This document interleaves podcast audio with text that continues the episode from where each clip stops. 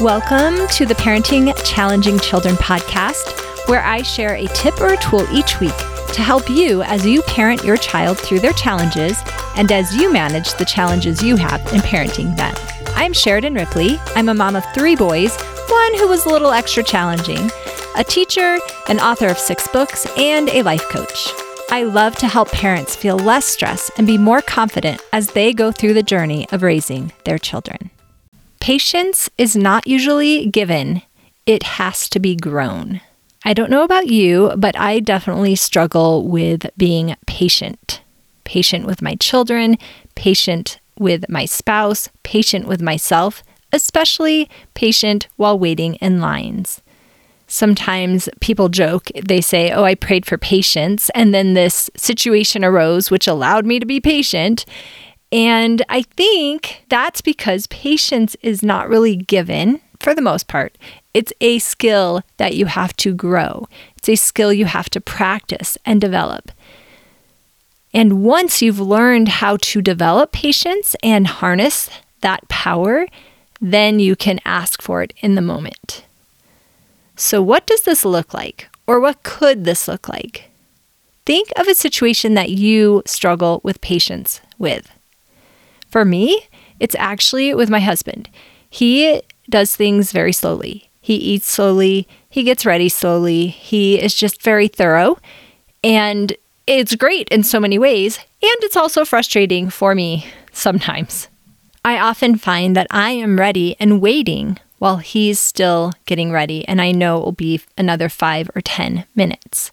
I used to maybe storm around or get frustrated or totally unattach and just sit and read a book while I was waiting. And I mean, I think the second option is better. However, that's not really working on growing my patience.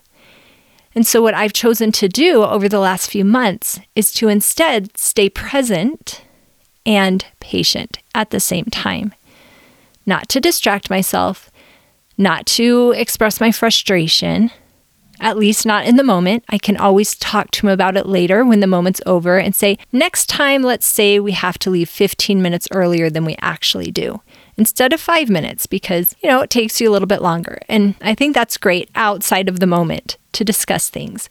However, in the moment, I tend to say those things a little angrily. So I've learned that for me, it's better to wait, to have patience and wait and discuss it later when we're both calm. Usually he's calm, I'm the one that's not. So, what this actually has been looking like for me is once I'm ready, I will sit down in a comfortable spot, whether it be on the floor or on the sofa, and then I just close my eyes and I meditate.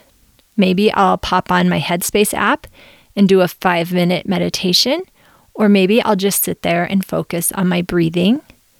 Sometimes I'll do my PQ reps, which is positive intelligence boot camp that I teach. And in so doing, I'm able to grow my patience. I'm being intentional about increasing my ability to be patient with my husband. I think this is easy in this situation because my husband's capable of getting himself ready, so I'm not really having to interact with him. It's more my own mental mind thing going on. I did have an opportunity this past week. I was caring for my handicapped sister in law, and that requires a lot of patience as well, but also a lot of interactive patience because she requires help for everything for getting dressed, for going to the bathroom. She can feed herself, but I have to prepare the food, etc. And she also needs help just even moving around. She's in a wheelchair, so getting in and out of the wheelchair. I had a lot of opportunity to practice being patient in the moment while interacting with her. And I feel like because I had been growing my patience ability over the past few months, in the one situation with my husband, I was able to stay much more patient this time than I was the last time she visited. Because I had already grown that muscle, it was easier to call upon and use that muscle in the moment with her.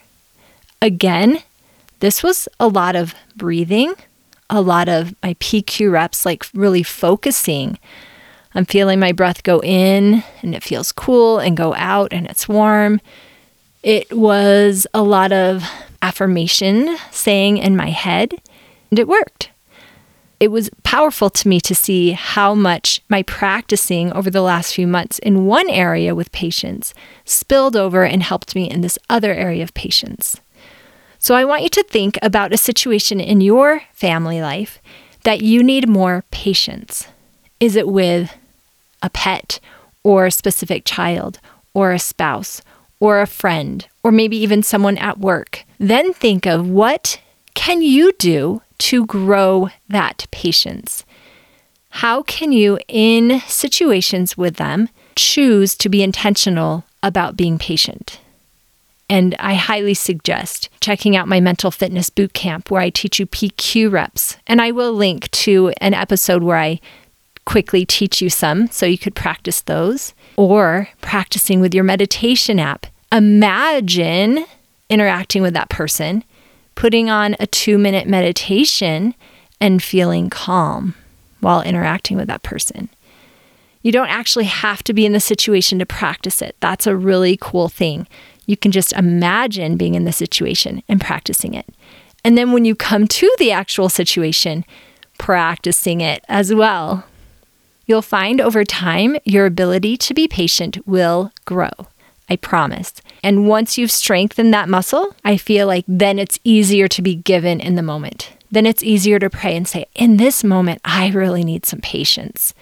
And since you've already developed that muscle, it's just going to pop right on and you're going to have it. Not to say in an emergency, if you haven't practiced it, that God wouldn't help you to have it in that moment. I'm just saying when we do practice it, it's so much easier to tap into. Thank you for joining me today. If you enjoyed this episode or learned something new, I would love to hear about it. It is always so meaningful to me when I get feedback from you, my listener. Here are three different ways you can support the podcast. Number one, leave a review. Your feedback not only inspires me, it helps others to find the podcast too. Number two, share, share, share. Take a screenshot, or you can share it from your podcast app text it to a friend you know will benefit, or share it on social media. If you share it on Instagram, tag me at Power Up Your Prayers because I always love to hear your takeaways from the episode. And each time you share, it gives others a chance to learn too. And number three, subscribe so you never miss an episode. You'll get a tip or a tool each week to help you as you parent your challenging child.